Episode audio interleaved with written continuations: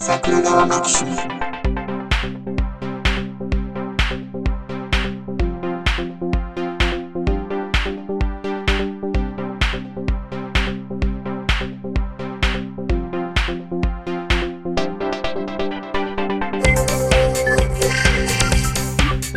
はいどうもジャスですはい、裏地でございます。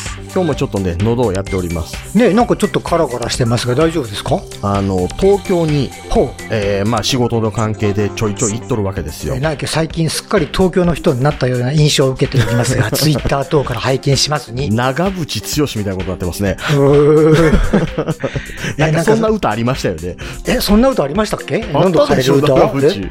え長渕で、僕すみません、長渕ってまだ純恋歌とかあのぐらいの時代の話なんで、あの、その直後ぐらいですよ。その直後ぐらいですか東京に行った話トンボじゃないし、トンボじゃ行き過ぎか。え、東京青春朝焼け物語って歌あったでしょえー知らないです。どんな歌ですかこの辺。ええ、その声で聞かせていただけますいやいや、あの、メロディー僕覚えてないですけど、はい。今日から東京の人になるっていう歌。え、今度東京へ出てからは何が何でも勝たねばならぬ。そんな歌ありましたね、昔もね。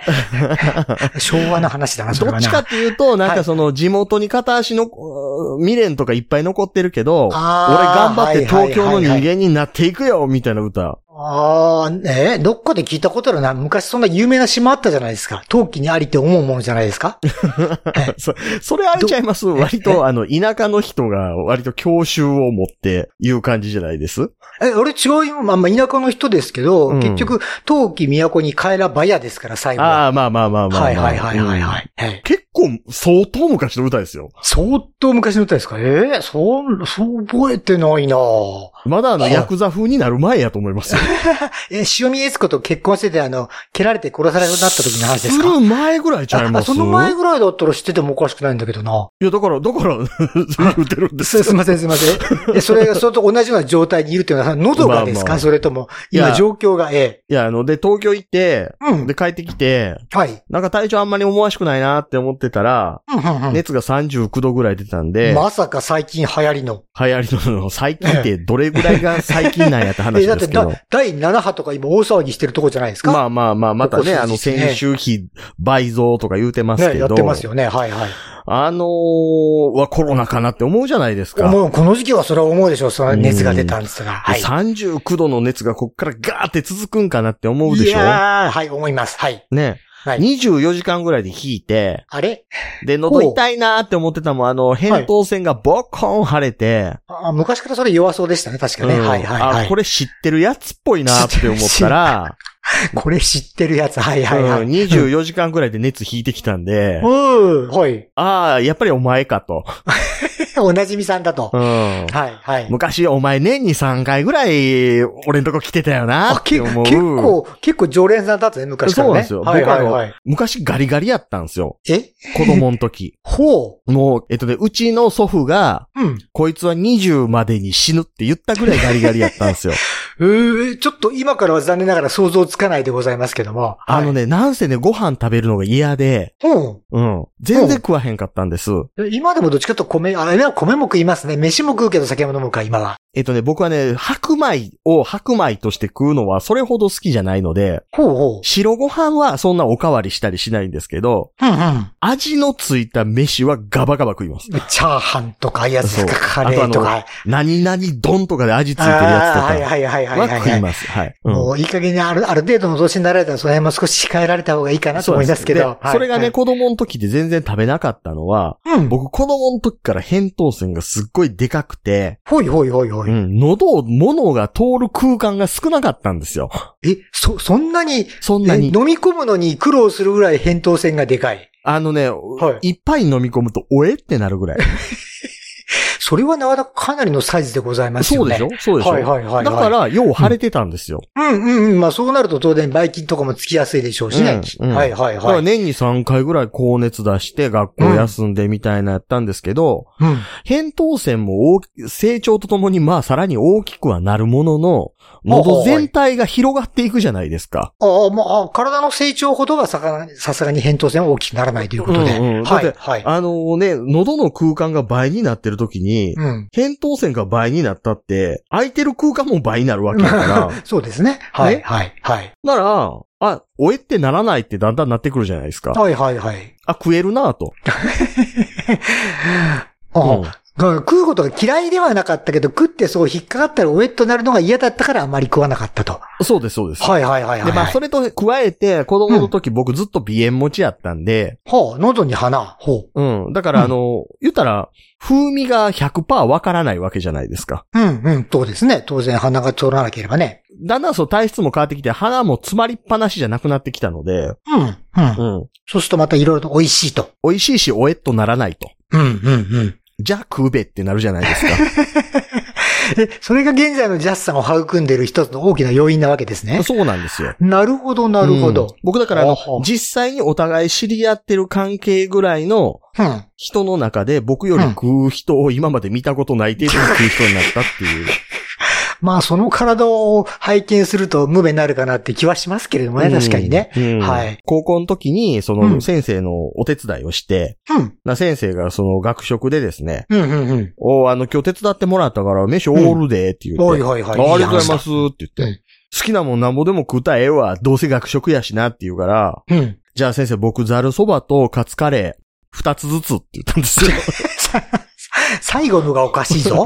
最初の二つはまあ、極性ぐらいだったらなんとかなるかけど、二つずつで、 はぁって言われて。しかも全部炭水化物とか油、そんなんばっかじゃないですか。 そうそうそうそう。まあ、福神漬け入ってるのと、あとね、そばにネギ乗りますから、まあ、野菜も取ってますけどいやいね。やいやいやいやいやいや、そこ野菜に感情しない方がいいと思うけどな。うん。はい。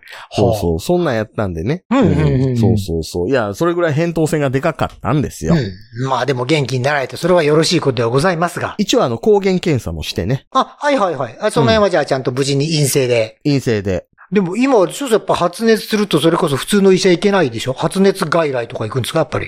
うん、いや、だから結局医者行かずで。あ、あ、あ、じゃあ検査も自分でなんかできるんですか、うん検査だけはあなんか検査場があるんでしたっけあ抗原検査は、だから抗原検査キット買って。あ、はいはいはいはいはい。あの、は唾とか喉とか鼻とかになんか突っ込んでやるやつですね。そうそうそうそうはいはい。あれって日本でいくらぐらいで買えるんですか、 3つで4000円でした。え、計算、1300何十円とかそんなんですよね。そうそうそうそう。結構するんですね。まあね、まあね。え、こっちで買って持ってったらう売れるかなこっちで今ね、安いんで1個100円あぐらい。あのね、はいえ、薬事法に引っかかります。あ、ダメなのか。か。うんああれって薬医薬品扱いなんでしたっ薬け品一応扱いでしょえ、そうなんでだってあれじゃよだれとか入れてなんか液でくっとかき回して、それう。をうんポタポタって垂らしたら検査薬に線が出るとかあんなやつですよね。そうですよ。え、あれでも医薬品なんですか医薬品とか医療関係品でしょだって1個こっち100円ちょっとで買えますよ。う。いや、まあそんなもんやと思いますよ、そんなもん。もともとはね。うんそれ1000円300円で随分持ってるなって感じですけ ど。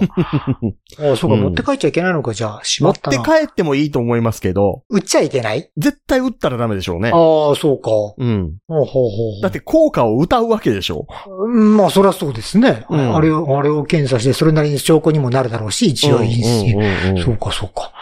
はい。金製品じゃなかったら何でも気軽に打っていいわけじゃないですからね。まあ、そりゃそうですけど ね。はい。はい。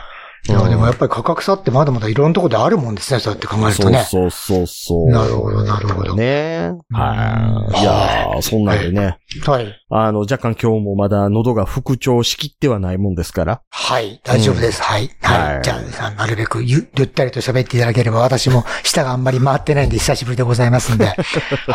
で、はいそんな中。はい。はい。。私もあの、ちょっと前の放送ぐらいで申し上げたかどうか、一時帰国というのをおー。 2年半ぶりうん。だ前本当にコロナが始まる直前ぐらいに、まあちょっと実家の父親の様子、容体があまり良くないってんで、様子見に行ってんでうん慌てて帰って、うん。で、結局それからコロナでずっと国境閉鎖等で行けなくて、うん今回2年半ぶりに帰ったんですけども、うんちょうどそのタイミングと同じで、日本では例の選挙がございましたよね。うん。ちょうど今日でもう1週間ぐらいですから、先週の週末が投票日でしたよね。そうですね。はいはい。で、うんちょうどまあそんなタイミングなんで、まあ今回も桜川マキシムにまあ参加させていただいて、うん。 ジャスさんからいろいろと薫陶を受けて、やっぱり選挙というものにもっと前向きにね、取り組まなければいけないと、真剣に取り組まなければいけないということで、今回気持ちを新たに、うん。はい。じゃあしっかりこう、今回はまあ、外にいても当然投票の権利はあるわけですから、ちょうど最高裁で裁判もありましたしねあ。ありましたよね。だかうんら投票はできるが、あの、最高裁の何でしたっけ判事のあの秘訣だったっけなんて言うんですかあれって。さえー、まあまあ判事に、関し最ては高、最高裁、裁判官のうん。罷免という罷か。免ですね。はうい。んの権利がないとかあるとか、そうやってましたよね。そうんうその辺の話題もあったんで、あ、じゃあ今回はしっかりその在外選挙人登録をして、うん在外選挙をしましょうとうんいうことで今回決めたわけですよ。おーね。だからもうちょっと早めから準備を、まあ、もともと当然噂はもう出てましたから、うんじゃあ早めに準備をしましょうということで、うん大使館にわざわざ出向いてですね、うん在外選挙人登録をまずちゃんと登録しなきゃいけないんで、うん登録証して登録票をもらいましょうとと言ったわけですよ。うん。、で、ちゃんとまあ、今、まあ、コロナでうるさいんで、大使館もちゃんと予約を取っていかなきゃいけないんで 一週間までわざわざ予約を入れ、うん選挙人登録をしたのでお願いしますと言って、ちゃんと用紙とかも手に入れ、ネットからうんしっかり記入をして持ってった。うん。で、持ってって、まあ、じゃあこれでお願いしますって言ったら、じゃあ多分選挙には間に合うように、証うん登録人選挙証届くと思いますんで、お願いしますって言われて、あ、よかったよかったっていうことで、まあ、とりあえず賛成権は得たわいと思 って帰ったわけですよ。前からありましたけどね、一まあ応ね。一応権利はあったんです けど、なかなか外国でやっぱり投票するって敷居高いので、まあね。だって、どこで投票するかの話もあるじゃないですか。そうです、そうです。基本的には大使館、領事館、で、国際郵便での投票もありますよね、確あか。ります、あります。。ね。だから、国際郵便にしたって、うん。その郵便がどれぐらい届くねんっていう地域に住んでる人もおれば、はい。それこそ大使館まで延々かかるみたいなところもあるわけじゃないですか。そうですね。当然ですね。だから、世界で一番広い国言ったらロシアですか。うんうんうんうん。ロシアの僻地に住んでる人は郵便だろうと届かないでしょうし、はい。基本的に彼らは賛成権、投票権はないという同じですよね。ねえモスクワまで行け言われたってしんどいわけでしょそりゃそうですよ。私だって一応県内とは言いながらあの大使館までいちいち行って投票するの、心の中ではちょっとめんどくさいなと思ったりはしてますから。うんだって、はいもっと言うと少なからず北朝鮮にだって日本人住んでたりするわけじゃないですか。まあそうだ、彼らなんかもうどうしようもないでしょう ね。大使館、領事館が空いてないんだからね、そもそもね。ねうんええ台湾だってちょっと怪しいとこありますよね。台湾は一応ここはないことになってますからね、そうでなすねい。から、だからその、ええまあ、領事館に当たるん施設があると聞きますが、一応その代替があるんでしょうね、多分ね。じゃあそこで投票までやってるのかっていうと、やってるっていう話を知ってるレベルまでは知らないでしょそうですね。それはさすがに知らんちょっと考えたことがなかったです が。さすがにやってそうではありますけど。うん、あのぐらいのレベルで、まあ人もいるでしょうしね。まうあん人の行き来もあるんで、うんずっとあのぐらいあったらやっててほしいなとは逆に思いますけどうね。ん、うん、うんうん。いや、ねだってもう今回も調べると結構在外に選挙人っていうのも、在外選挙に賛成するっていうのもうん、敷居は高いんです。やっぱりおっしゃると一つは郵便投票ですよね。うんで郵便投票ってどうやってやるかっていうと、まずはやっぱり基本的には在外選挙人登録をしますと。うん。で、した時に登録証っていうのは送られてきますと。うん。それを持っていて、うん選挙ですよって言われたら、その登録証をうん。自分たちのまあ本籍のあるとこの役所に送るんですよ。うんまず郵送で。うん。そうすると、それとともに、あ、わかりました、受け付けますって言って、投票用紙が送り返されてくる。うん。ね。で、それにまた丸つけるなり、まあ、名前を書くなりして、また送り返すっていうんで、うん、だからそれだけで都合3回書簡が往復するわけ、往復じゃない、行ったり来たりするわけですよう。ん。ね、それだけだって時間むちゃくちゃ食うじゃないですか。うん。下手したらだってそれこそちょっと離れたところに住んで郵便事情悪かったりしたら、うん。実際誰が出馬してるのかもわかんないうちに返さなきゃいけない事態にもなりかねないわけですよ。うん。ね。だからさすがにそれはきついっていうんで、じゃあ今回大使館で投票するように、とにかくまあ、登録だけまずしましょうという登録をしたわけですね。ね。で、まあ、登録ができた場合ということで安心したら、3日ぐらい経ったら電話かかってきまして、まあうん一応、登録のとこにその連絡先書くんで、電話かかってきまして、うんうんあ大使館でございます。先日はありがとうございました。あすいません。うんなんでございましょうって言ったら、あの、以前にうん、私どもの記録を振りましたら、うん。選挙人登録されてますよと。ほう。は、うん。えと思って。いや、で確かに記憶をたぐったら、うん。えー今を去ること多分15、6年前。うん。まだシンガポールにいた頃にう、ん。うん。一回私確かに登録はしてるんですよ。うん。うん。ただ、当然選挙人登録証にはその住んでる国だとか、うん。住所が全部記載されてるんで、うん。で、今国も違いますし、当然そこに住所も違うので、うん。で、その後、まあ、い国も何回か変わってるんで、当然こちらは無効だと思ってるので、うん。えーそれで今回新規で登録したんですよって話をしたら、あ、結構でございますと。国が変わってようが、うん。えーあの、住所が変わってようが、うんその後日本で一度でも住民登録をしてないのであれば、うん。前の選挙認証は有効ですと。ほうほうほう。じゃあまずそれを探してくださいと。で、うん探してないということでしたら、改めて紛失届を出していただいた上で、うんうんまた選挙人登録をしていただければ、登録証を発行しますと。なんか役所みたいなこと言いますね。いや、いや、 いや、役所、いやまあ、大使館って役所なのかなと思いま すけど、はい。あれですよね、あの、え大使館というと、日本でもトップクラスに中にいる人が有能なくせに、役所全体で考えたときに、日本でもトップクラスで無能でおなじみの外務省の中の大使館ですよね。さようでございます。その一部、あの、外部組織でございますんで、当然そういう助かりになるかなと思ったんですけど、うん。本当に、え、当然腰としてはそれこそ15年以上前の話ですから、うん。え、あんのかなと思いながら、わかりました。でも、もちろん探さずに、じゃあ、なくしましたというわけにもいかないんで、探してみますということで、うん、それから大慌てで、それこそ昔の書類入れだとか、うん。タンスの隅だとかを引っかき回したら、うん。出てきたんですよ、これが。おー、出てくるもんや。二日ぐらい経ったに。で、開けてみたらよくよく今手元にあるんですけど、うん。平成18年に登録してるんです。で、それこそシンガポールに私が行った時の住所でそのまま登録してて。うん、うん、うん。で、えーこれでもいいのかねと思って、もう一度大使館に、いや、出てまいりました。ありがとうございますと。うで、んちくちかっかくしかじかで、登録はこの時で、国はここで、住所こうなってますけど、大丈夫ですかって言ったら、うん。はいと。で、それこそ郵便投票の場合は、その選挙人登録書の住所にうん。投票用紙を送りますんで、うん。その場合は住所変更届がいり ますと。うんただし、それを持って大使館に行っていただく限りは、どこの国の大使館でも OK ですっていうんうで、ん。お、わかったと。じゃあ、じゃあ今回はそうしますと。で、それ終わった後で改めて住所変更、国籍国の変更すればいいですかって言ったら、それで結構ですって言うんで、あ、あ、なんかそれならまあ融通聞くわと思って、わかりました。じゃあそうさせていただきますと。うん行ったのが、日本に一時帰国する1週間ぐらい前なんですよ。うんでもうそろ、もう選挙はそれほど始まる始まらないって話ですよね。うん。で、当然大使館で見て、じゃあ投票期間いつかなと思うと、これがまた微妙な線で、うん。いわゆる大使館で登録を受け付けるのが、うん。たまさか私がこちらの国を離れて、うん。日本行きの飛行機に乗る日が投票開始日で、うん。で、投票締め切り予定日が、私が帰国した翌日だったんですよ。うん。一週間しか期間がなくて、たまさか私が行く日が当日が受付開始で、うん。帰ってきた翌日が投票の一応締め切り日だと。私、かっこ予定とは書いてあるんですけど、うんな、じゃあそうなると当日朝一番では無理だから、まうんあ帰ってきて、うん翌日いきなり大使館行けばなんとか投票権が賛成権があるわいということで、うんうんうんあ一応安心するじゃないですか。はい。で、それでまあ、日本に帰って、で、日本にいる間でも、それ朝わざわざ早起きをしてですね、ね。各党のその広報ですか、あの NHK の朝早くやってるや つ、うんあれを聞いたりとかで すね、うんそれからまあ、近所のあの、貼ってあるあの、広報者のポスターをしっかり見たりとかですね、街中へ出てはわざわざビラをいただいたりとかしてですね、いろいろ運動の。うんはうんい。で今回真面目に本当にしっかり取り組んで、うん。で、あと最近入る、なんていうんですか、あれ、ガチャとは言わないですね。あの、ん自分のいろんな、いくつかの質問に答えて、あ同性、結婚した後性を同一するのは賛成ですか反対ですあーかとか、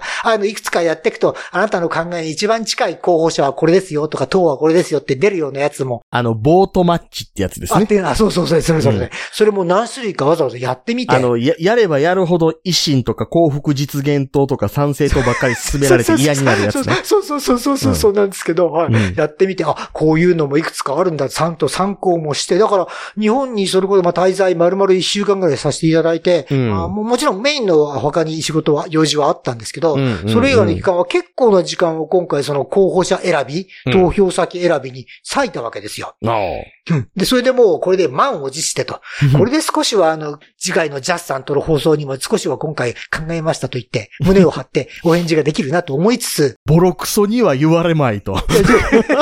正しい表現だな、多分それがな。は い。そんなもんね、言うはて。ええ年こいてね、選挙にも行かへんようなやつ。いや、そんなもんね、あの、選挙候補だけ見て、その日、うーん、この人から言うてるやつなんか、むしろ入れるな、ぐらいのこと言うやつやしな、あいつって思ってるんですよね。そうそうそうそうそうそう。少しでもそれが軽くなるようにところも含めてですね、今回いろいろやったわけですよ。そこまでやったとっても、はいは今まではど ないしてたんですかいやといやか、いやいやこいつ言い出しかねへんなって思ってるわけでしょ思っ てます。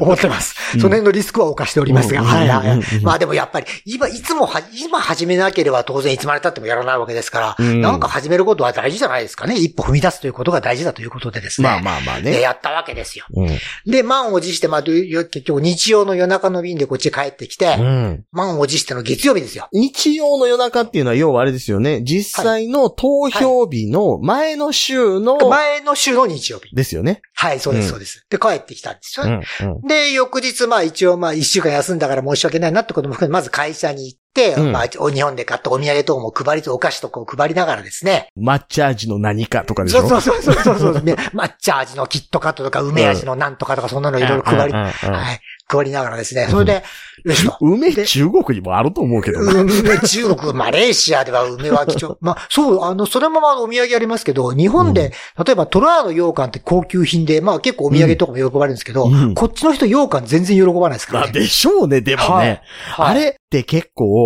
舌のうん。習熟が必要な味じゃないですかと。思いますし、あと、彼らに寄せるとやっぱり小豆の菓子って安いんですよ。あだから小豆練ったっていうのがあんまり高級というイメージも全然なくて、あ。だからあの辺はね。ね、買って帰ると損します。 うん。だって、ニコゴリでしょ、要は。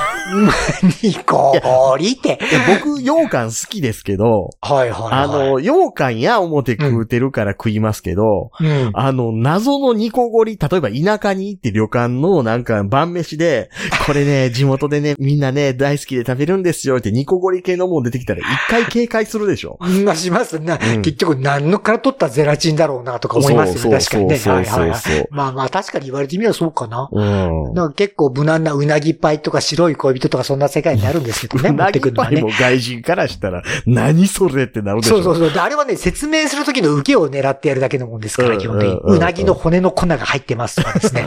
うん夜のお菓子とは一体何ですかとか、そんな 話を、そんな受け狙いも含めての説明がいるお菓子でございますけど。うんはい。で、それを配った後に、うんで、まうあん一つ落ち着いて、まあ、あ溜まった仕事をざーっと慌てて片付けと。はいはい。よし。じゃあこれから慌てて出てけば大使館まで閉まるまで時間あるからと。うんじゃあ一遍ネットで調べましょうと。ネットでペンと開けて、じゃあ東京今日はな投票何時締め切りかなと思ってネット開けたら、うん。投票は昨日で締め切りましたと。うん。はぁと。うん。いや一週間前見た時、お前今日までって書いてあったらないけど、うん。どういうことやねんって大使館に電話をしたら、あ、はい、あの、一週間前ぐらいまで予定ということで記入させていただいたと思うんですけども、うん昨今の郵便事情を考えまして、うんあの、一日短縮させていただきましたので、昨日うちに締め切っておりますと、うん冷たい一言がポーンと返ってきましてですうね。ん。で、それが結局一週間前じゃないですか。うん。だから、それからも当然日本では選挙運動がまあ、もう竹縄ですよね。もう最後そうでのすね一週間、最後の追い込みで、いろんな人のその運動がいろいろ聞く中で、うん私は参政権も与えられずですね、うんこの古い災害選挙登録書を握りしてたまま一週間うん、ぽーっとしてるしかなかったっうん。ていう話なんですよ。だってうん、ひどくないですかだって一応その大使館の広報のホームページ、まあ、かっこ予定とはいえですよ。うんいつまでって投票日書いてあったら、それをもとに皆さん予定立てられると思うんですよ。うん。で、それが逆にどうしても間に合わないんであれば、多分全その登録証を持って、さまざまもうじ実家だから当然元々の本籍に帰ってるわけですから、うん本籍の市役所にねじ込むなりなんです。いや、東京持ってますけど、うんこれでは投票できないんで、じゃあせめて事前投票とかできませんかとか話とかできると思ったんですけど、そんなのやる暇もないじゃないですか。何のために選挙人登録したんやと。うん。繰り上げるんやったら言えやっていそううそ話う、ですせよめね。てそう、合法ぐらい出すとかね。うんやってくれないかなと思ったんですけど、うんそんなもん何もなしで、当日当日になってやっと見たら、いや、食い上げまして、もうおしまいです、閉めてますっていうだけなんで。己らは役人かって話ですよね。でしょう本当にね、そういうのが、まあ、で、先ほど出たあの、最高裁判所の裁判官の罷免の話もそうですけうど、んあれだって、結局今な、その、違法でないという判決に一応なってるんですよね、多分ね。うんうんで、それ自体は結局、まだまだその制度が十分整っておりませんとうんいうようなことなんですけど、うんえ、待てと。うんこれだけ世の中にネットとかいろいろが出てる中でですよ。うん未だにその用紙がどうだとか、登録証がどうだとかっていうのを、うんが整わないからじ十分時間以内に届かないとか、いうとこで、権利がないってさすがにおかしくないですかとうん思うわけですよ。もっとややり方、じ本人証明とかやり方いくらでもあるじゃないですあるか。、ある。あのはー、い制度が整ってないじゃなくて、うん。昔の制度のまま掘ってます。ははいい。言えやって話ですそよう。ね。なんもだから進歩しようとか改革しよう、改善しようっていう気持ちが一切ない一。切ないですよ。はい。うん。こう何のやる気もないですよ。誰も問題意識を持たないから。はい。まあ、もっと言うと、2006年に選挙人登録をして掘ってる人もいるぐらいなので、 2006年か。はい。はい。はい。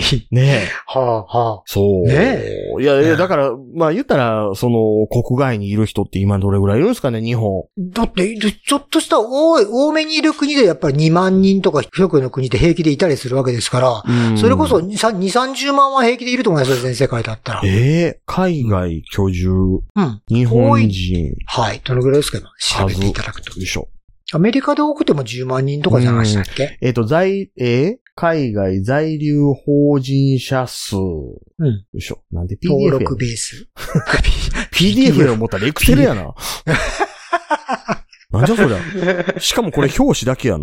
ちょええ中身がない。ちょっっと忘れよう、ちょっと忘はれいよう。はいはいはいはい。あ、昔見た時に多いのがアメリカで10万人とかで、その後意外と多いのはシンガポールとえかっと、 2,000今、万とか。だいたい、浦地さん何人ぐらいが、いおられる、いるとおっしゃいました20-30万2、30万。ああ、100万足りない。え、そんなにいるんですか全世界出すと130万人ぐらい海外住んでますね。ああ、でももちろんその中で有権者というと、まあ当然家族とかお子様とかもいるので、まあまあねでもそういうのまか、あねまあでも、ほ大体はそうか仕事できる人がメインだから、うんそれなりの数いますね、じゃあね。うん。だから多分結構、 100万人近い有権者が海外にいる。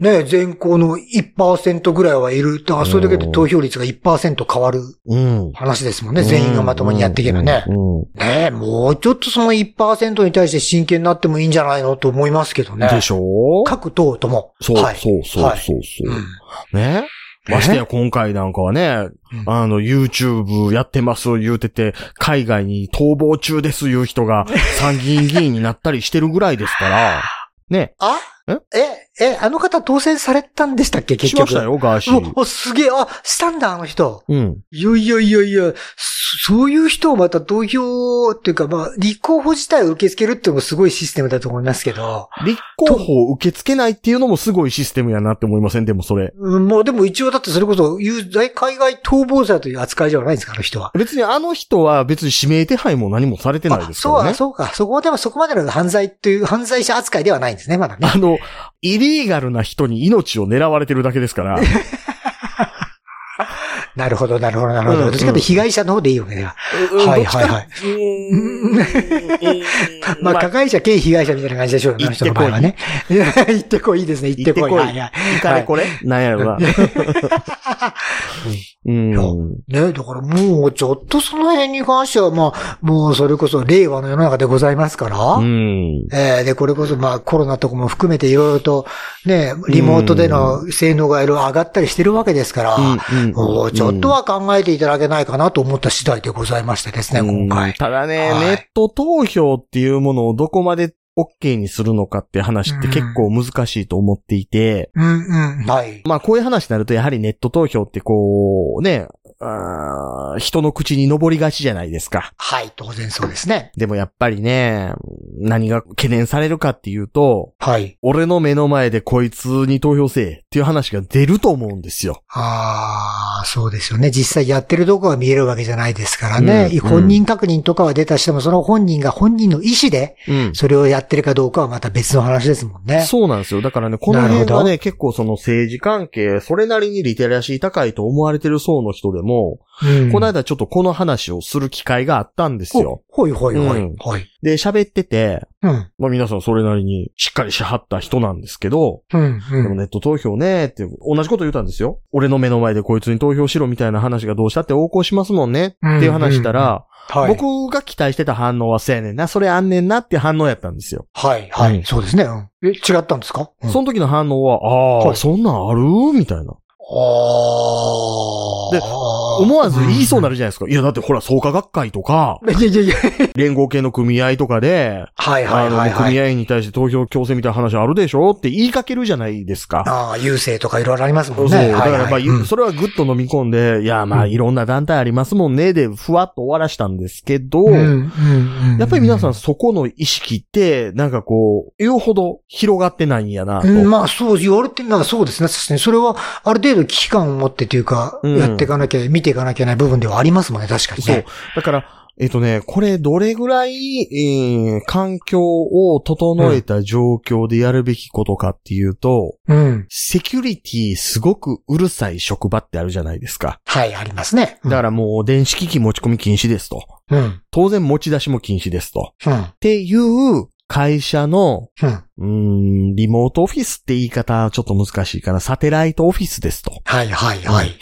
例えば、あの今、そういうリモートで仕事するためのオフィス環境を提供しますよっていう場所ってあるじゃないですあかり。ますね。はい、はい。そういうところで、じゃあ、うんそういうセキュリティうるさい職場の要求に応えれるだけのうん。環境を用意できるサテライトオフィス、個室で、はい。当然誰かが後ろで見てるっていうのもできない環境です。みはいたいなとこまはいでうん。確保した状態と同レベルのクオリティのうん。セキュリティをししっかりした状態で初めて、うん。リモートの、そのネット投票ってできるんじゃないのって、そこって割とクオリティ的には同じぐらいのものを求められるんじゃないのっていうのは、うんちょっと最近思ってるなっていう。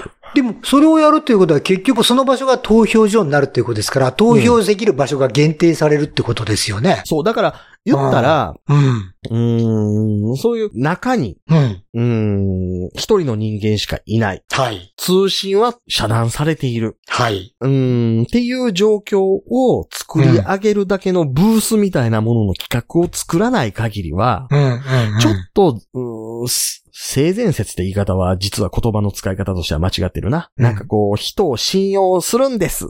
まあ、盲信という言い方が正しいのかな。うんはいはいはいはいはい。ってうん。いう前提でネット投票をやるには、うん。ちょっとね、言うたって日本アジアやでっていう。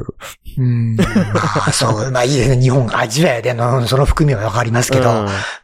言うてもヨーロッパの個人主義っていうのは日本にもまだ全然根付いてないぐらい、うんあいつらと感覚違うぐらい、うん人間、と人間の関わり方、ウエットな国やで、日本って思います。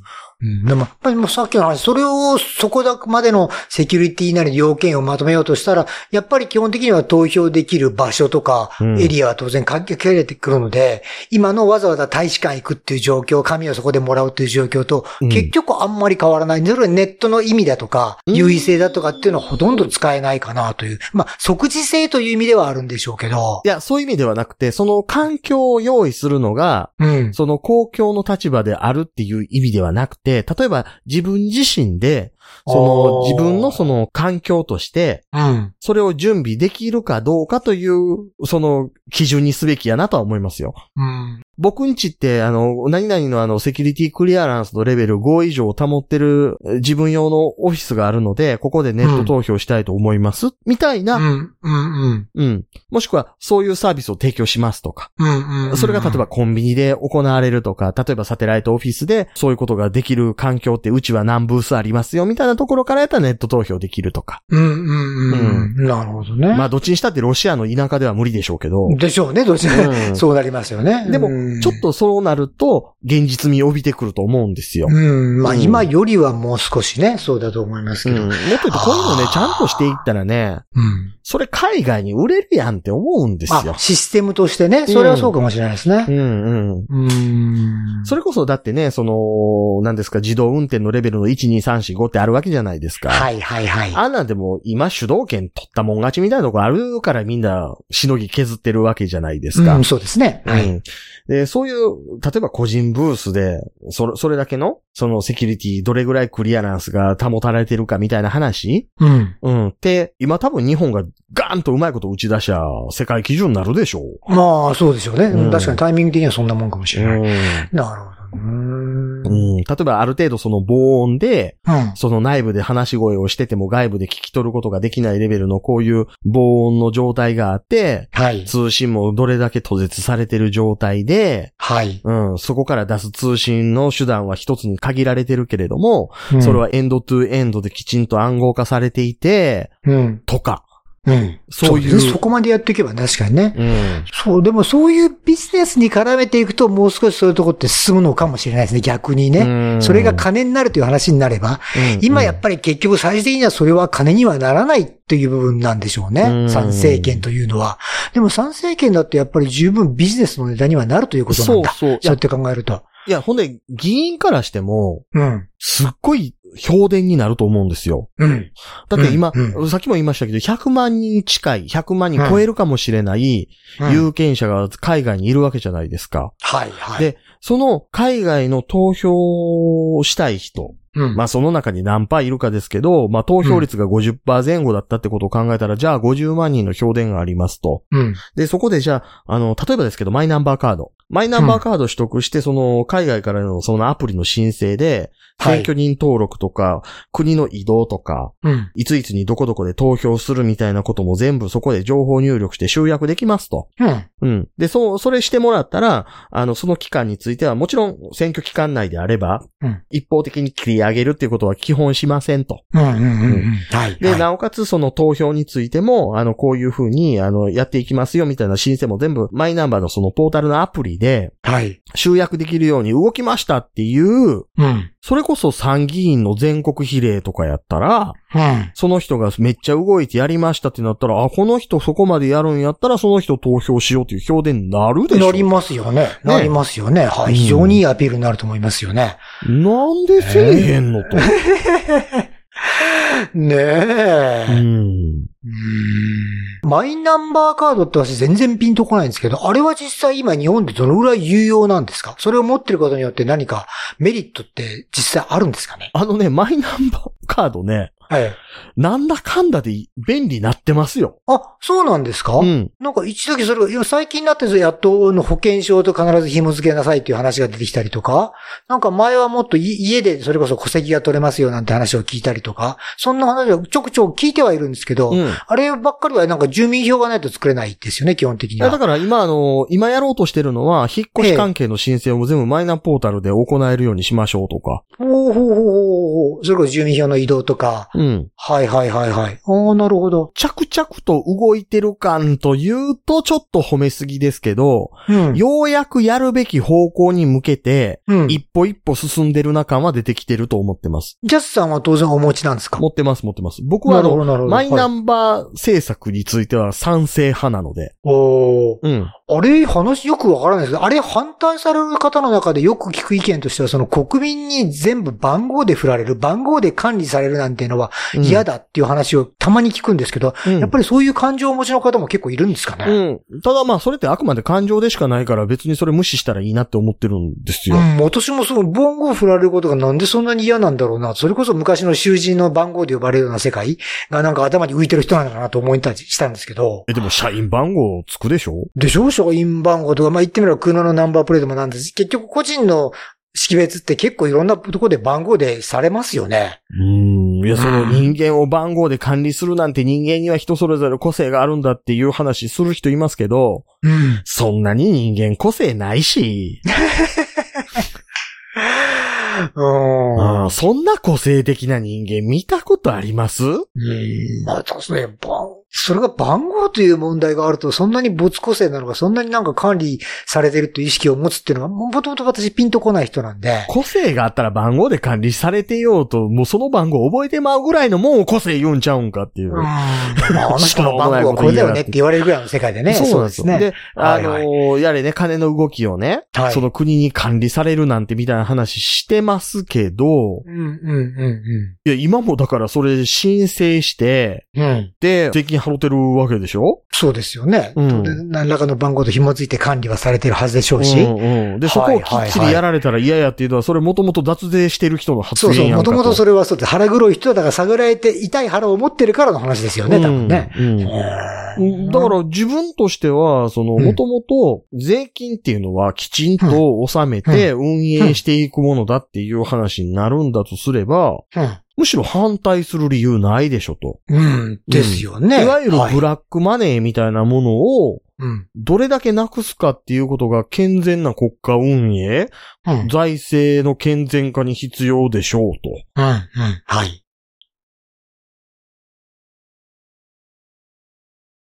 これだけの金を使ってて、みたいな話してき、してるやつをネットで見たんですけど、はい、はい、はいいや、ドイツって、もともとうん GDP の2%を防衛に突っ込まないといけないっていう、えー同盟がありまして、そこに入ってるんですね、と。うん。あご存知ないですかね ?NATO って言うんですけ ど、その NATO っていう組織では、はいはいドイツが割と中心占めようみたいなことですっげえ発言するんですけど、ドイツがいつまで経っても2%の GDP をクリアしないので、ずっと周りからめっちゃ叩かれてて、ようやくトランプの時に圧力に屈して2%します、言うて言うた国が先に2%にすること決めてたんですけど、え、日本今から2%にしようかな、言うてるんですけど、な、何をドイツにな学ぶんですかみたいな話したら、いや、そんなん知りませんけど、ほな、お前何知ってんねん、みたいなね。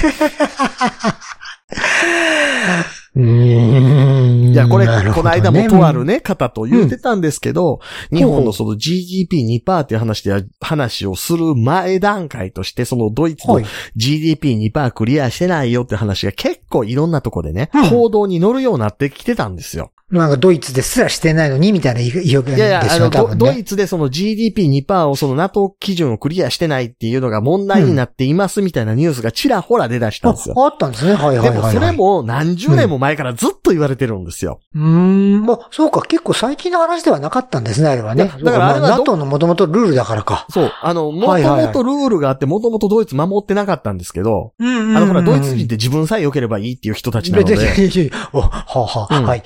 うんドイツ人は自分が決めたルールはきちんと守りたいし、周りにも守らせたいけど、他人が決めたルールを守りたくない人たちなんですよね。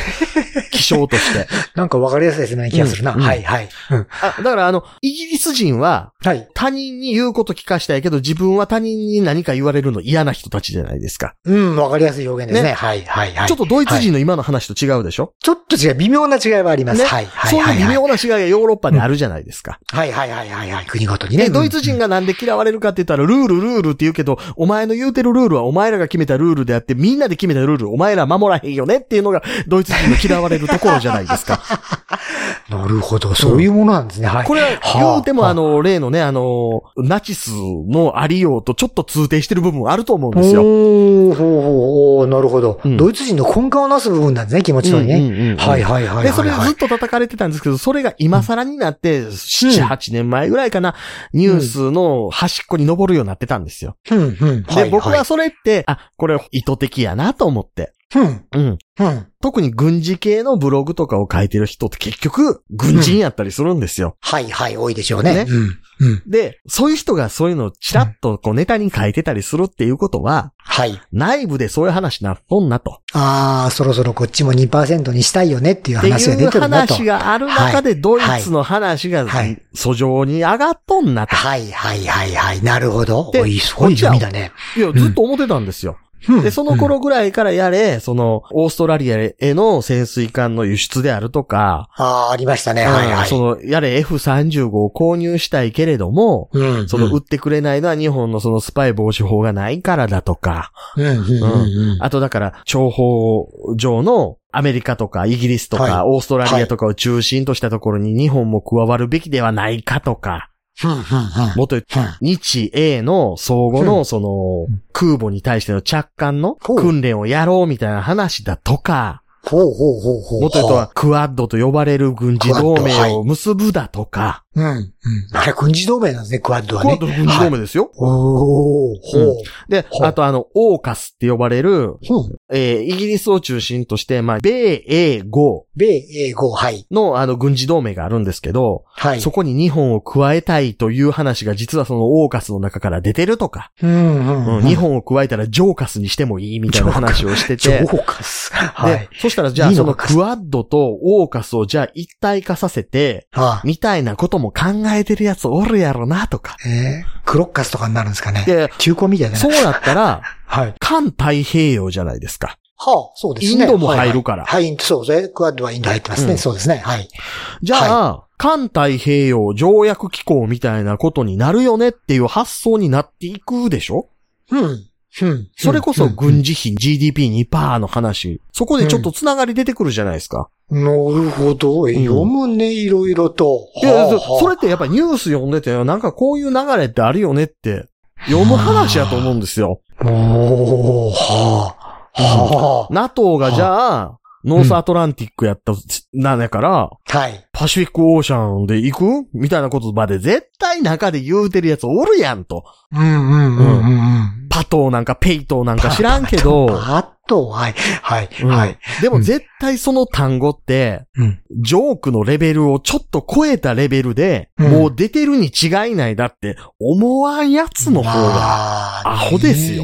そうでさね、まだ実際昨今、世の中で今戦争を行える時代におきましてですね、うんその辺の、やっぱり自己防衛というか、まあそう、集団防衛の体制は当然いろいろと考えていかなきゃいけない時代ですよね。うんそれこそ最近の、何でしたっけ、あの、バルト三国じゃないですけど、うん北欧の方もね、今 NATO に加わったりという話が出てますからね。やっうんぱり今本当にそういう意味では、なんて国、世界を二分とは言わないけど、やっぱりいくつか分けてのうん競合貿易、防護、防護体制っていうんですか、うん。共闘体制が今、あ新たに組み上がってる時期では確かにありますわね。そうそうそうそうれはその通りですね。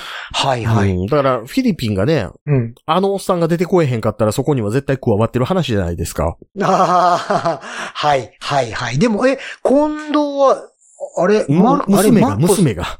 むすあ娘の方か、今は。うん。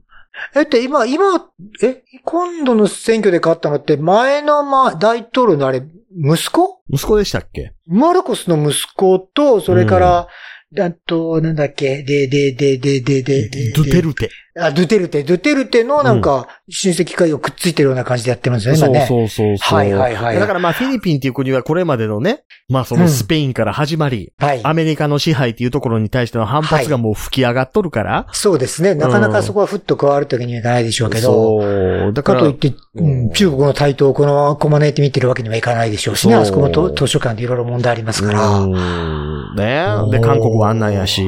きな臭いな。なんかアジアもこれからまたどんどんきな臭くなっていくな。インドネシアとかも力つけてるしうな。ん。いや、だからインドネシアなんかやったらね、あの、場合によったら、30年前やったら日本のその影響力結構大きかったわけじゃないですはかい。。おっしゃる通りでございます。はい。うん。それがはいここ30年ぐらいで急激にこう日本のプレゼンスがこうグッと低下しているじゃないですか、インドネシアに対しはいさてようでは。ございます。特にね。うんはい。すごいな、海外に一回も住んだことない人間ではないかのようにもの喋って確ますかにけど。確かに確かうに。んよくでも、ぞぞいろんなところの情報。ね、ヨーロッパとかは皆さんいろいろ気遣ってるけど、アジアでもいろんなことご存知ですね、よくね。 いや、まあ、ねえどうしたってご立ね派で、ございますね。多少なりとも軍事系かじろうと思うと、うん。やっぱヨーロッパ、アメリカ一辺倒じゃ無理じゃないですか。まあ、それはそうですね。うん世界全体におけるそれぞれの地域のプレゼンスがございますからね。そうそうはあはあはあう。いや、だからその辺ね、うその辺まで視野に含めた話を、ん。うん。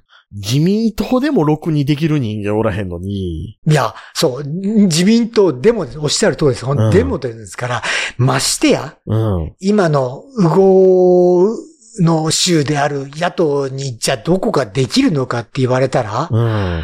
ねえ、それはやっぱり、まあ今回またまさか自民党が対象ということで、まあタイミング的に安倍さんのことなんかもいろいろとあるんだかもしれませんけども、まあ今のこの状況、きな臭い状、世界がきな臭い状況においてはしょうがない結果だったのかなとは思いますわね。うん残念ながらだって佐藤正久でもここら辺の話まで視野に入ってんのかって言ったら微妙でしょうーん、まあ、ああのの人方はなんか。もうちょっと軍事に寄ってるじゃないですか。はい、当然そうですね。もううん元からの筋がそうですから。だかはらい、外交みたいな話で、じゃあここまで、ここまでって言うほどのこと言うてないですよ、これもね、結局のところ。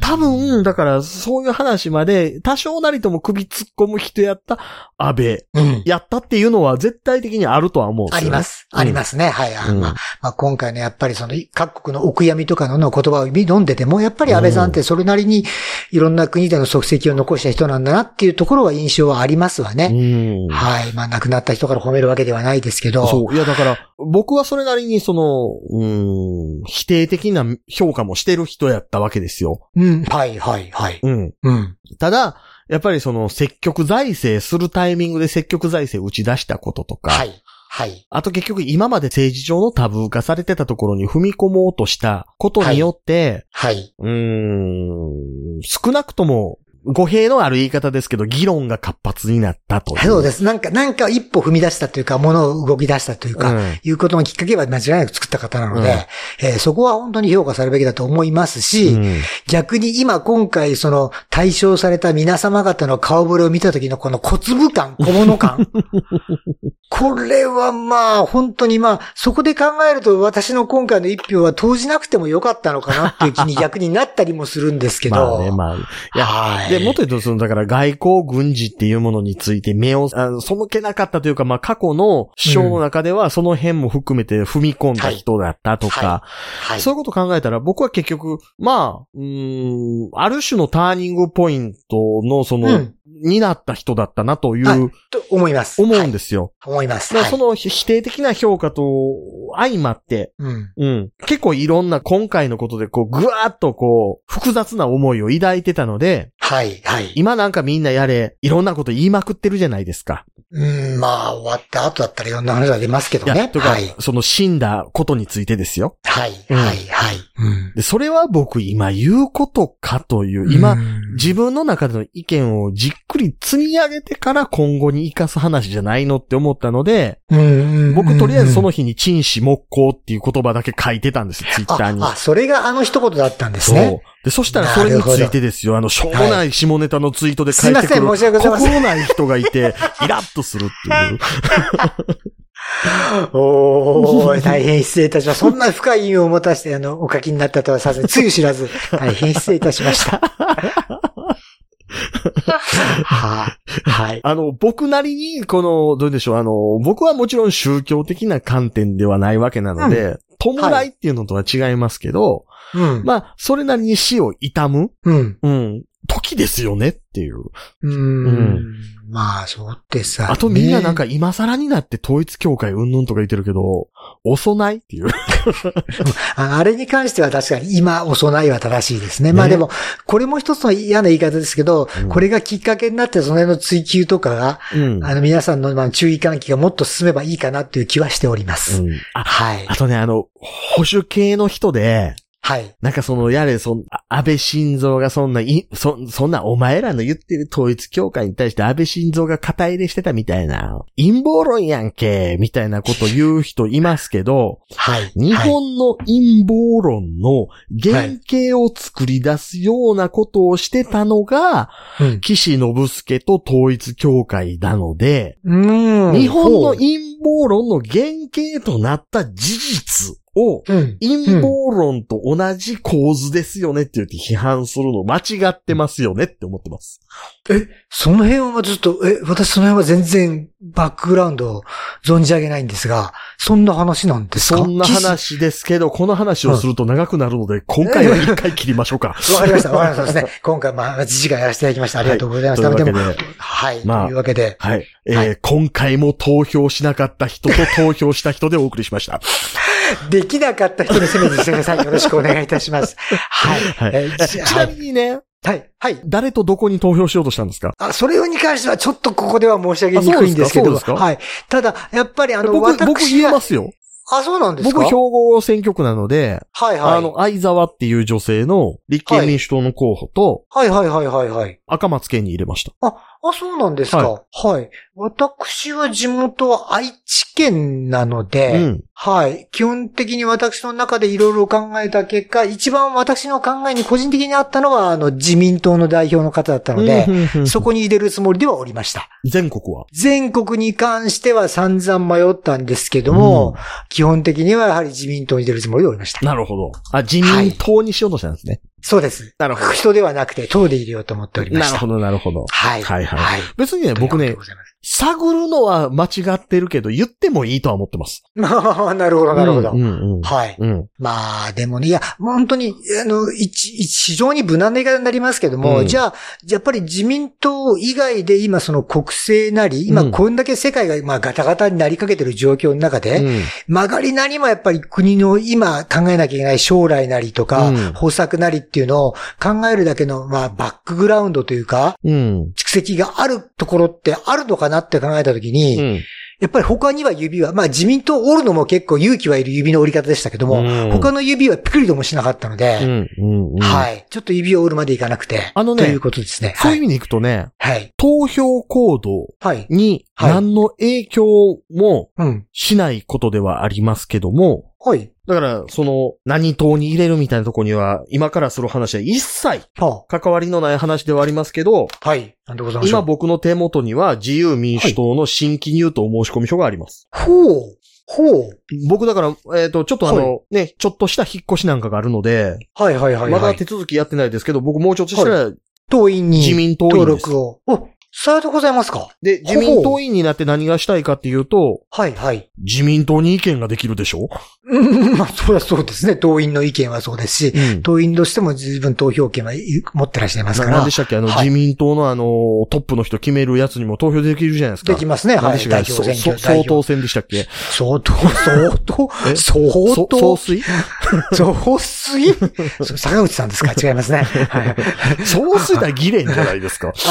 あそっちかい。うんうんうんいや、まあまあ、はい総裁選にも投票できますしね。はいはいはい。十分に、はうんい。権利をお持ちでございますんでそうなんですよそこを目指して一つ。あの、自民党員の紹介がないと自民党には入れないので、まあちょっとその辺の手続きで前からやりたいなって言うててできてなかったんですけど、うん今今回回あこの手の元に自東民京進出を機会に。うん。あの、はいまあ、とある国会議員のところに D- DM を送ってですね。おー、はいはいはいはあいの。入入党申し込み書ください、つって。ほう。うん。えもらじいゃあまし5た年後ぐらいに秘書になって10年ぐらい出馬するんですか、それ楽しみだな、それは確かそにれねで。その人の事務所近い。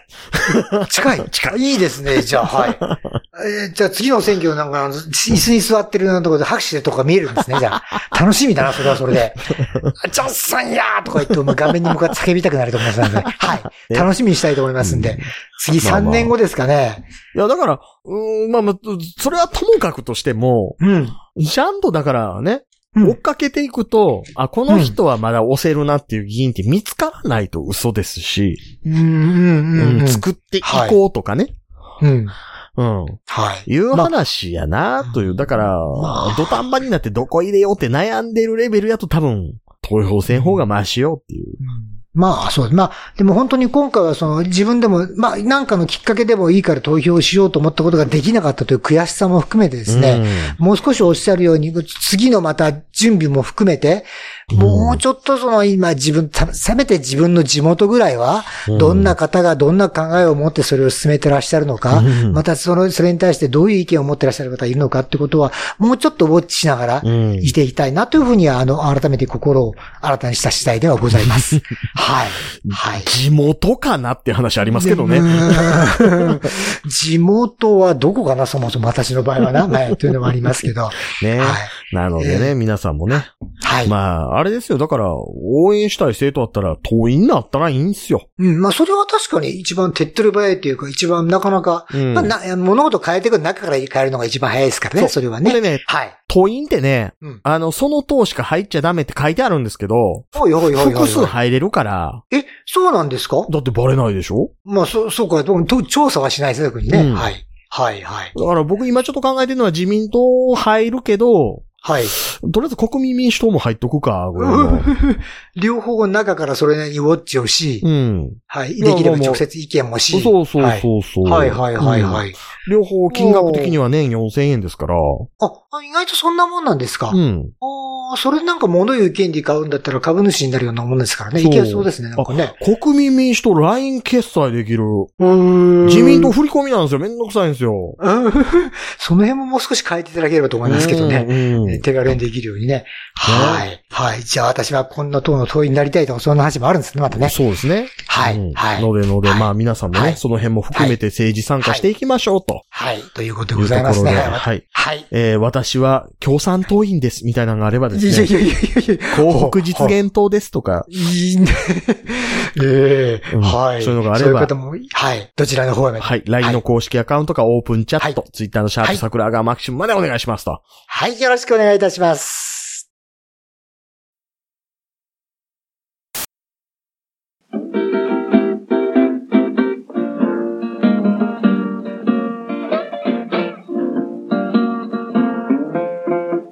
桜川マキシムでは公式 LINE アカウントやオープンチャットをご用意しております。